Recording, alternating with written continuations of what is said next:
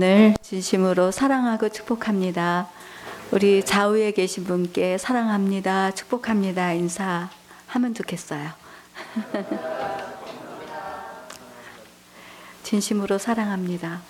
사순절기를 맞이해서 주님의 깊은 고난을 묵상하면서 저희들이 지내고 있습니다. 이 사순절기에 십자가의 사랑을 회복하고 또 그 사랑을 증거할 수 있는 귀한 성도님들이 되시기를 진심으로 소망합니다. 오늘 우리들이 읽은 본문의 말씀 전에 예수님께서 제자들에게 하신 말씀을 우리가 함께 읽도록 하겠습니다. 마태복음 26장 1절에서 2절 말씀을 같이 읽겠습니다.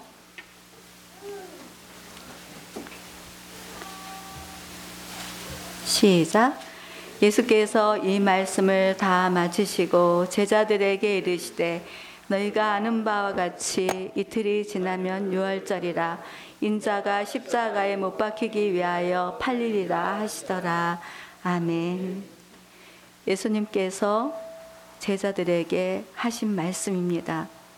이 말씀에서 핵심되는 말씀은 인자가 십자가에 못 박히기 위하여 예수님이 십자가에서 죽임을 당하실 것을 제자들에게 말씀하고 계시는 것입니다.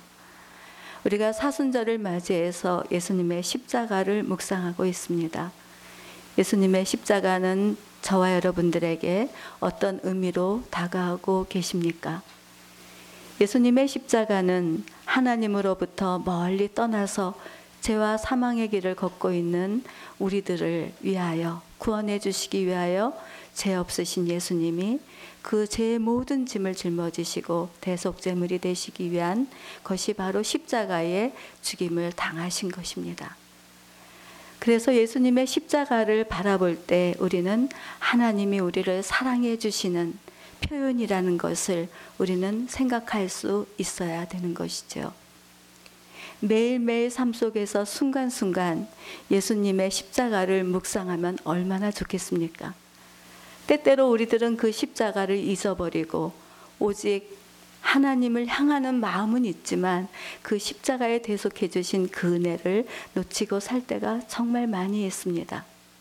우리를 구원해 주신 그 십자가 멸망을 받은 사람들에게는 그것이 미련한 것이지만 구원을 받은 우리들에게 있어서는 하나님의 능력이 됨이라 이렇게 말씀하셨습니다.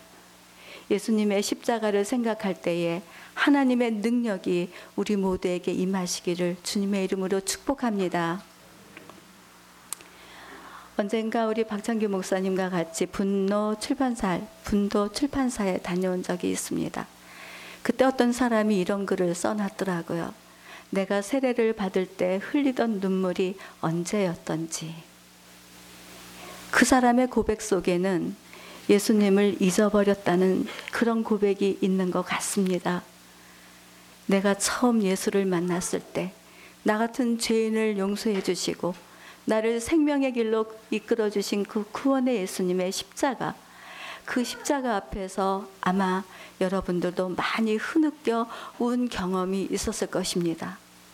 나 같은 죄인을 구원해 주신 예수님의 십자가, 그 십자가를 생각할 때마다 그 사랑이 너무나 귀해서 주님께 더 가까이 나아가고 싶은 그래서 오늘 우리가 교동문을 읽은 것처럼 내 영혼이 주님을 갈망합니다라고 하는 그런 고백 또한 우리들이 안고 살아갔을 것입니다. 그런데 어느 날부턴가 예수님의 대속해 주신 십자가는 보이지 않고 오직 오늘이라고 하는 현실 속에서 온전한 믿음으로 바른 길을 걷고 있지 않는 제 자신을 발견하게 되고 여러분 자신 또한 그런 삶을 살고 있지 않을까 하는 생각을 해보게 됩니다. 사순절기에 예수님의 십자가를 바라볼 때에 하나님의 사랑이 지금도 우리들을 향하여 흘러오고 있다라고 하는 것을 여러분 기억할 수 있는 은혜가 있게 되기를 축복합니다. 오늘 이 본문 속에서 이처럼 예수님이 십자가를 말씀하고 계시는데 이 십자가에 대해서 반응을 두 사람이 보여주고 있습니다. 한 사람은 여자이고 한 사람은 남자입니다. 우리 한번 26장 7절 말씀을 같이 읽어보도록 하겠습니다. 시작. 한 여자가 매우 귀한 향유 한 옥합을 가지고 남아서 식사하시는 예수의 머리에 부으니 아멘. 예수님의 말씀을 들은 제자들 중에 한 여자가 나옵니다. 사실은 이 성경을 남성 중심으로 많이 기록했기 때문에 여성들이 숨어 있지만 그러나 오늘 마태복음 26장에는 여인을 들어 쓰고 있습니다. 여기에서 나오는 이 한 여자는 누구냐 하면 나사로의 동생입니다. 언니는 마르다이지요. 이 마리아입니다. 마리아는 예수님께서 행하신 일들을 직접 경험을 많이 했습니다. 그 중에 오빠가 죽음에 갇혀 있다가 다시 살아나는 그 구원의 예수님을 기적으로 경험했던 그 일들이 있습니다. 뿐만 아니라 그 일들이 마음속에 새겨져서 마리아는 예수님의 뒤를 따르는 여제자로서의 삶을 살아갑니다. 한 번은 예수님께서 나사로의 집에 오셨을 때에 언니 마르다는 식사를 준비하느냐고 바빴지만 마리아는 주님의 말씀에 귀를 기울이고 그 발 앞에 있었습니다. 마리아의 인생은 예수를 만난 그 이후로 늘 말씀을 주목하는 인생을 살아가게 된 것이지요. 예수님께서 모든 제자들에게 똑같이 선포해 주신 인자가 십자가에 못 박히기 위하여 팔리리라 하시는 이 말씀도 마리아의 마음속에는 새김질이 되어서 마음 깊이 있었습니다. 말씀을 듣고 지키는 자는 하나님을 사랑하는 자라고 했습니다. 마리아는 주님을 사랑하는 사람이었습니다. 주님을 사랑했습니다. 주님도 역시 마리아를 사랑하셨다고 말씀하셨습니다. 그렇게 사랑하는 예수님이 이제는 십자가에서 죽임을 당할 것이라고 하는 이와 같은 말씀의 메시지는 마리아의 심령 깊은 곳에 큰 슬픔을 가져왔을지도 모릅니다. 사람이 이별이라고 하는 것을 그렇게 쉽게 생각할 수는 없기 때문이겠죠. 내 사랑하는 주님이 이제 십자가에서 죽임을 당하신다. 오빠를 죽음에서 생명으로 옮기신 세상의 만왕의 왕으로 오신 메시아 예수 그리스도가 그 일을 이루기 위해서 이제 십자가의 죽음 앞으로 다가서는 시간이구나. 마리아는 생각했을 것입니다. 주님과의 이별을 어떻게 할 수 있을까? 마리아는 자기가 가지고 있던 항류 한 옥합을 깨뜨려서 예수님의 머리에 부었습니다. 항류 한 옥합이라고 하는 것은 한 나드라고 하는데 지금 우리나라 돈으로 계산을 하면 1,500만 원의 가치를 가지고 있는 그만큼 큰 액수라고 얘기하고 있습니다. 왜 마리아가 이처럼 큰 돈을 들여서 예수님의 머리에 부었을까요? 그것은 예수님께서 말씀하시죠. 12절에 뭐라고 말씀하십니까? 이 여자가 내 몸에 이 항류를 부은 것은 내 장례를 위하여 함이니라 라고 말씀하십니다. 예수님, 사랑하는 예수님을 떠나보내는 데 있어서 할 수 있는 것은 장례를 준비할 수 있는 그 사랑의 마음을 가지고 표현을 한 것입니다. 사랑의 표현을 한 것이에요. 나를 사랑해 주신 주님을 내가 이렇게 사랑합니다라고 고백을 하면서 표현을 해준 것입니다. 이런 사랑의 표현 앞에 사람들은 말합니다. 특히 제자들이 보고 붕괴하여 이르죠. 무슨 의도로 이것을 허비했느냐? 이것을 비싼 값에 팔아 가난한 자들에게 줄 수 있지 않았겠느냐? 라고 주변에서는 뭐라고 책망을 합니다. 하지만 주님께서는 너희가 어찌하여 이 여자를 괴롭게 하느냐? 그가 내게 좋은 일을 하였느니라. 이 내 복음이 전파되는 곳에 이 여인이 행한 일들도 증거하여서 기억하게 할 것이다. 라고 하시면서 칭찬을 해주셨습니다. 우리들이 살아가면서 사랑의 표현을 할 수 있는 그런 향료 옥합을 깨뜨리는 저와 여러분이 되었으면 좋겠습니다. 제게 동생이 있습니다. 여동생 하나, 남동생 하나. 그런데 남동생이 요즘 혀암으로 고생하고 있습니다. 수많은 슬픔과 절망과 불안함과 죽음과 어둠의 세력이 덮쳤습니다. 자리에서 일어나지 못하고 입을 뒤집어 쓰고 눈물을 흘리며 가슴 아파하고 있는 시간을 만나고 있습니다. 저도 차마 그 동생에게 말을 건넬 수가 없어서 제 올케에게 물어봅니다. 요즘 근황이 어떠냐고요. 그러면 소식을 들려줍니다. 저 또한 매일 이 여인을 보라 라고 하는 사순절 묵상집 거기에 나오는 말씀을 하루도 빠지지 않고 묵상하면서 제 동생에게 전합니다. 예수를 의지하지 않고 하나님을 떠나 있는 제 동생이 그 말씀 한 구절에서 한 단어라도 그의 심령에 꽂혀서 내 동생이 하나님의 사랑을 입고 예수를 믿어서 천국 자녀가 되었으면 좋겠다라고 하는 간절한 바램을 그 카톡에다가 올려서 전달을 해 줍니다. 그뿐만이 아니라 이제는 사랑의 표현을 해야 되겠다라고 생각을 했습니다. 그래서 올케한테 물어봤습니다. 내 동생 요즘 잘 먹고 있냐 그랬더니 혀가 아파서 잘 먹지 못한다. 그 가족들은 불안해합니다. 먹을 수 없겠다. 말할 수도 없겠다. 최후의 경우를 생각하면서 가슴앓이를 하고 있습니다. 그런데 제 동생이 먹고 싶은 게 있는데 랍스타가 먹고 싶다고 합니다. 제가 제 남편과 살아오면서 제 가족들과 한 번도 랍스타를 먹어본 적이 없습니다. 왜냐하면 랍스타가 비싸기 때문이죠.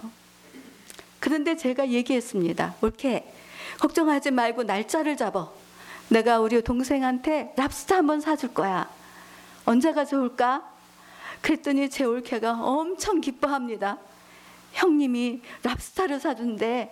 그러니 먹고 힘내래. 바로 옆에 있는 동생한테 말합니다. 제 남편과 함께 날짜를 정해서 이제는 랍스타를 사주려고 합니다. 그것이 내 사랑의 표현인 것을 제 동생한테 보여주기를 원해서입니다. 돈이 많아서가 아니라 그것을 통해서 내 동생이 하나님의 사랑을 깨닫고 십자가의 예수를 만날 수 있다면 얼마든지 표현을 하고 살아야 된다고 저는 그렇게 생각을 했습니다. 마리아가 이렇게 옥합을 깨뜨려서 사랑의 표현을 한 것에 대해서 예수님은 어떤 생각을 갖고 계셨을까 이런 것들이 궁금해졌습니다. 인간의 몸을 입고 오신 예수님도 역시 감성이 있지 않았겠습니까? 좁은 길, 십자가의 길, 생명의 길을 가야 되는데 열두 제자들 뿔뿔이 흩어지고 이 한 여자만이 가까이 와서 향료 옥합을 깨뜨려서 머리에 부었다는 이 사실이 십자가의 길을 걷는 예수님의 그 심령 안에 얼마나 기쁨이 되고 즐거움이 되고 위로가 되고 소망이 되었을지를 생각하게 되었습니다. 우리 주변에 힘든 사람들이 많이 있습니다. 십자가의 길을 걷느냐고 온몸이 고난 사람들이 많이 있습니다.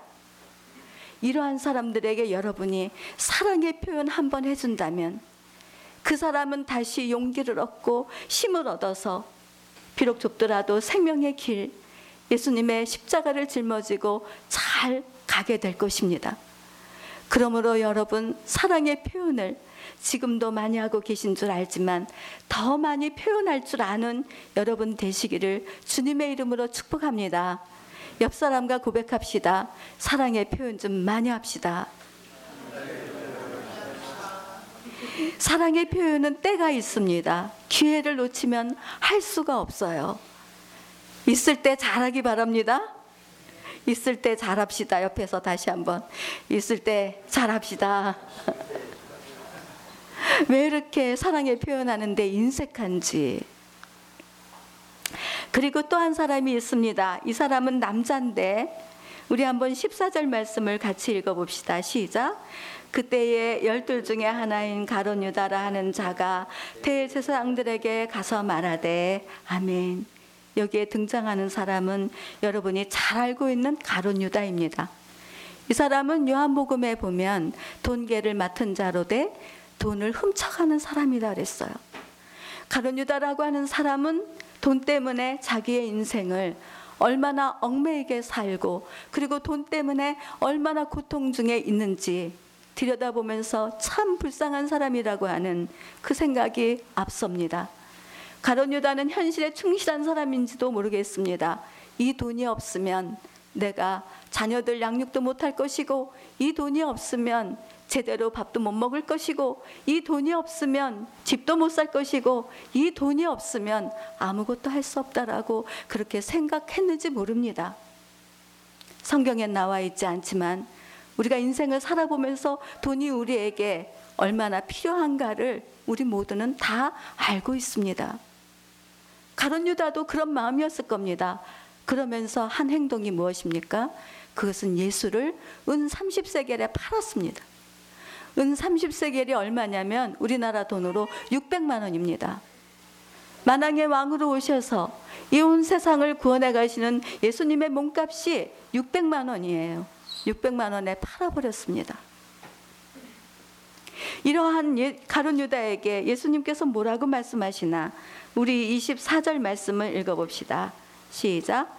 인자는 자기에 대하여 기록된 대로 가거니와 인자를 파는 그 사람에게는 화가 있으리로다. 그 사람은 차라리 태어나지 아니하였더라면 제게 좋을 뻔하였느니라. 아멘. 예수님의 말씀입니다.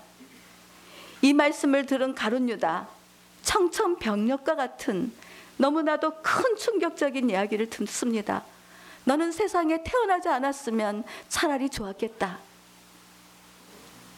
너희들이 그리스도인으로서 주님의 길을 따르는 사람들이냐? 너희들이 그리스도인으로 살지 않았으면 좋겠다. 라는 책망을 듣는다면 우리의 심령이 어떻겠습니까? 가론 유다는 너무나도 겁나고 무서웠겠죠. 결국은 후회는 했지만 아무 소용이 없는 후회를 했고 그는 결국 자기의 생명을 버릴 수밖에 없는 그와 같은 불행한 인생을 살다가 갈 수밖에 없었습니다. 말세가 되면 사람과의 관계를 회복하기보다는 돈을 더 사랑한다고 했습니다. 돈을 더 사랑하기 때문에 일만하게 쓴뿌리를 가지고 살아갑니다. 오늘날 너희가 하나님의 음성을 듣거든 완악한 마음을 버리고 그 말씀대로 살아가라고 하는 것이 우리 아버지의 마음입니다. 그런데 돈을 사랑합니다. 사람보다 돈을 더 사랑합니다. 사랑의 표현을 하는 것에는 시간도 필요하지만 물질도 필요합니다. 필요한 곳에 내가 그 옥합을 깨뜨려서 예수님의 십자가를 증거할 수 있어야 하는데 가로막습니다. 내가 이 돈을 쓰게 되면 내일 내가 어떻게 살지? 내가 이 돈을 쓰게 되면 내가 집은 살 수 있을까? 내가 이 돈을 쓰게 되면 나는 불행할지도 몰라. 돈에 얽매여져 있습니다. 돈에 얽매여져 있으니까 아무것도 못합니다. 심령만 복잡해질 뿐입니다. 뭔가 하기는 해야 되겠는데 표현은 할 수가 없습니다. 오늘날 돈을 사랑하는 그리스도인들이 얼마나 많은지 모릅니다. 여러분은 어떻습니까? 여러분이 가지고 있는 하나님이 주신 그 재물 가지고 정말 사랑의 표현을 드러내기 위해서 옥합을 깨뜨리고 계십니까? 우리 한번 여기서 진실하게 우리를 한번 돌아봅시다. 하나님이 말씀하시는 것입니다. 우리의 심령 속에 아직도 불안하고 믿음이 연약하고 아직도 우리의 마음속이 굳어져 있고 완악해져 있어서 있어야 내지 없는데 어떻게 내? 이런 생각을 가지고 있다면 주님을 사랑하는 게 아니라 그것은 나를 사랑하고 있는 것입니다. 가론 유다와 같은 마음이 우리들의 마음 안에 있다라고 하는 것입니다. 여러분, 돈을 사랑하지 마십시오. 돈을 사랑하지 마십시오. 돈을 사랑하지 마십시오. 왜 아멘을 자신 없게 하십니까? 저도 돈을 사랑하는 사람입니다. 그렇지만 오늘 이후로 저는 돈을 사랑하지 않겠습니다. 그러한 마음으로 여러분들에게 전하는 것입니다. 하나님은 내 말씀을 듣고 지키는 자라야 내가 너를 사랑할 것이요. 그 사랑을 고백하는 사람들에게 나의 사랑을 나타내 주리라 이렇게 말씀하셨습니다. 행함이 있는 그리스도인이 돼야 되는 것이죠. 한 주간을 지내오면서 이 여인을 보라 말씀 묵상 속에서 한 번은 요게벳이 모세를 나일강가에 띄우는 그 말씀을 묵상하게 되었습니다. 모세가 태어날 때 산모가 살려줬습니다.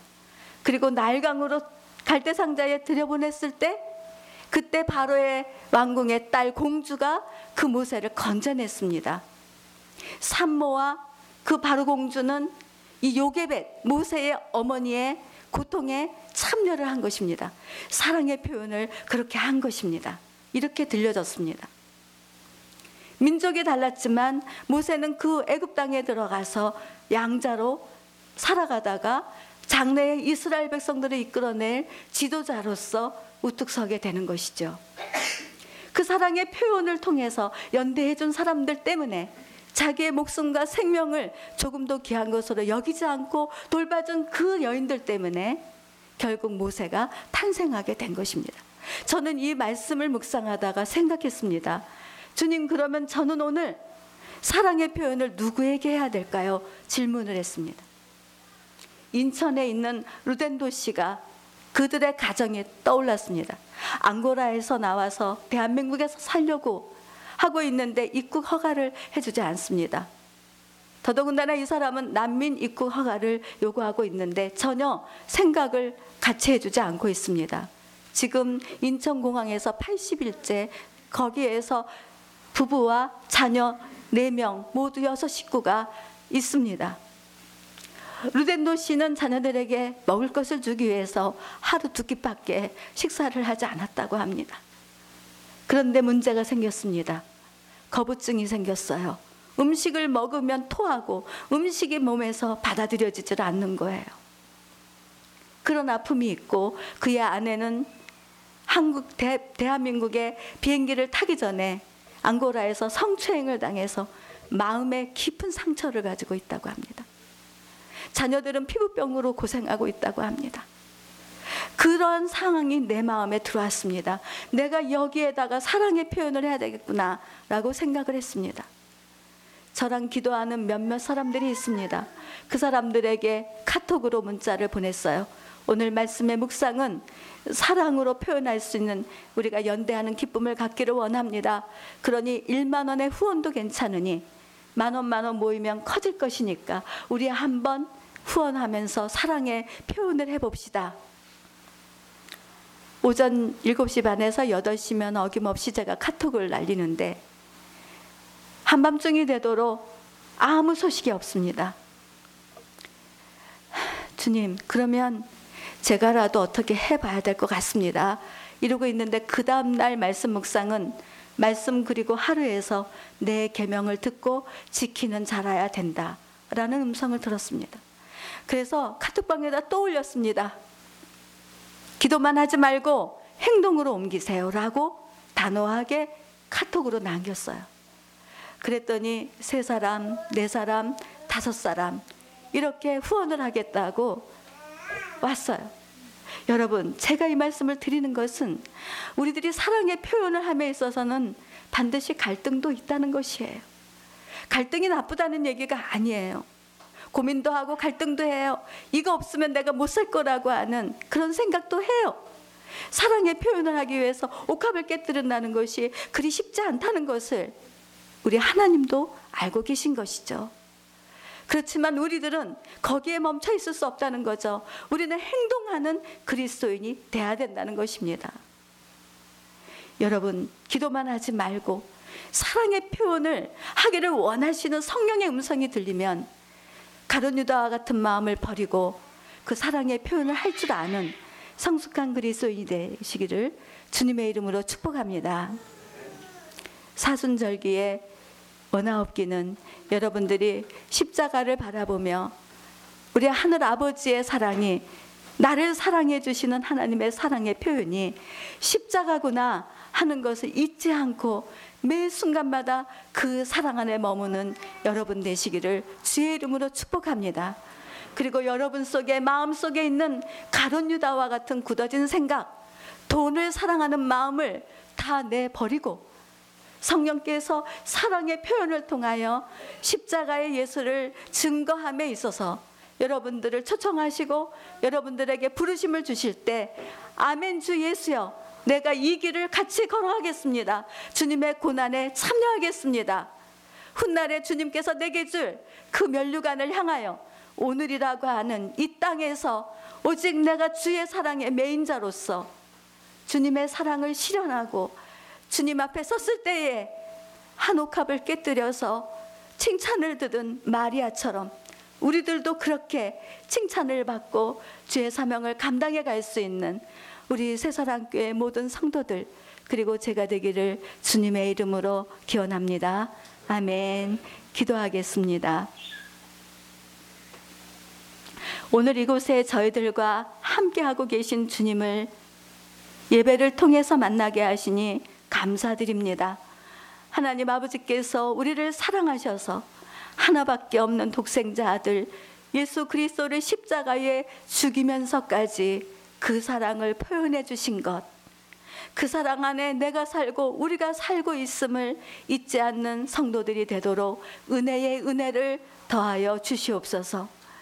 우리 주님께서 사랑의 표현을 하라고 말씀해 주실 때 우리 마음속에 있는 가룟유다와 같이 굳어진 마음, 완악한 마음, 미워하는 마음, 두려운 마음 다 내 던져버리게 하여 주시옵시고 우리 안에 부드러운 마음, 따뜻한 마음으로 누군가에게 사랑의 표현을 하여서 그 사람이 십자가의 예수를 만날 수 있는 축복의 통로로 우리들이 쓰여지게 하여 주시옵소서. 훗날에 우리들을 향하여 잘했다 칭찬하실 주님을 바라보면서 이 사순절기에 주님을 향하여 예수를 닮아가며 주님을 이전보다 더 깊이 사랑해 갈 수 있는 아름다운 신앙으로 우리를 거듭나게 하여 주시옵소서. 우리를 통하여 주님의 뜻을 이루어 가시는 예수 그리스도의 이름으로 감사하며 기도합니다. 아멘.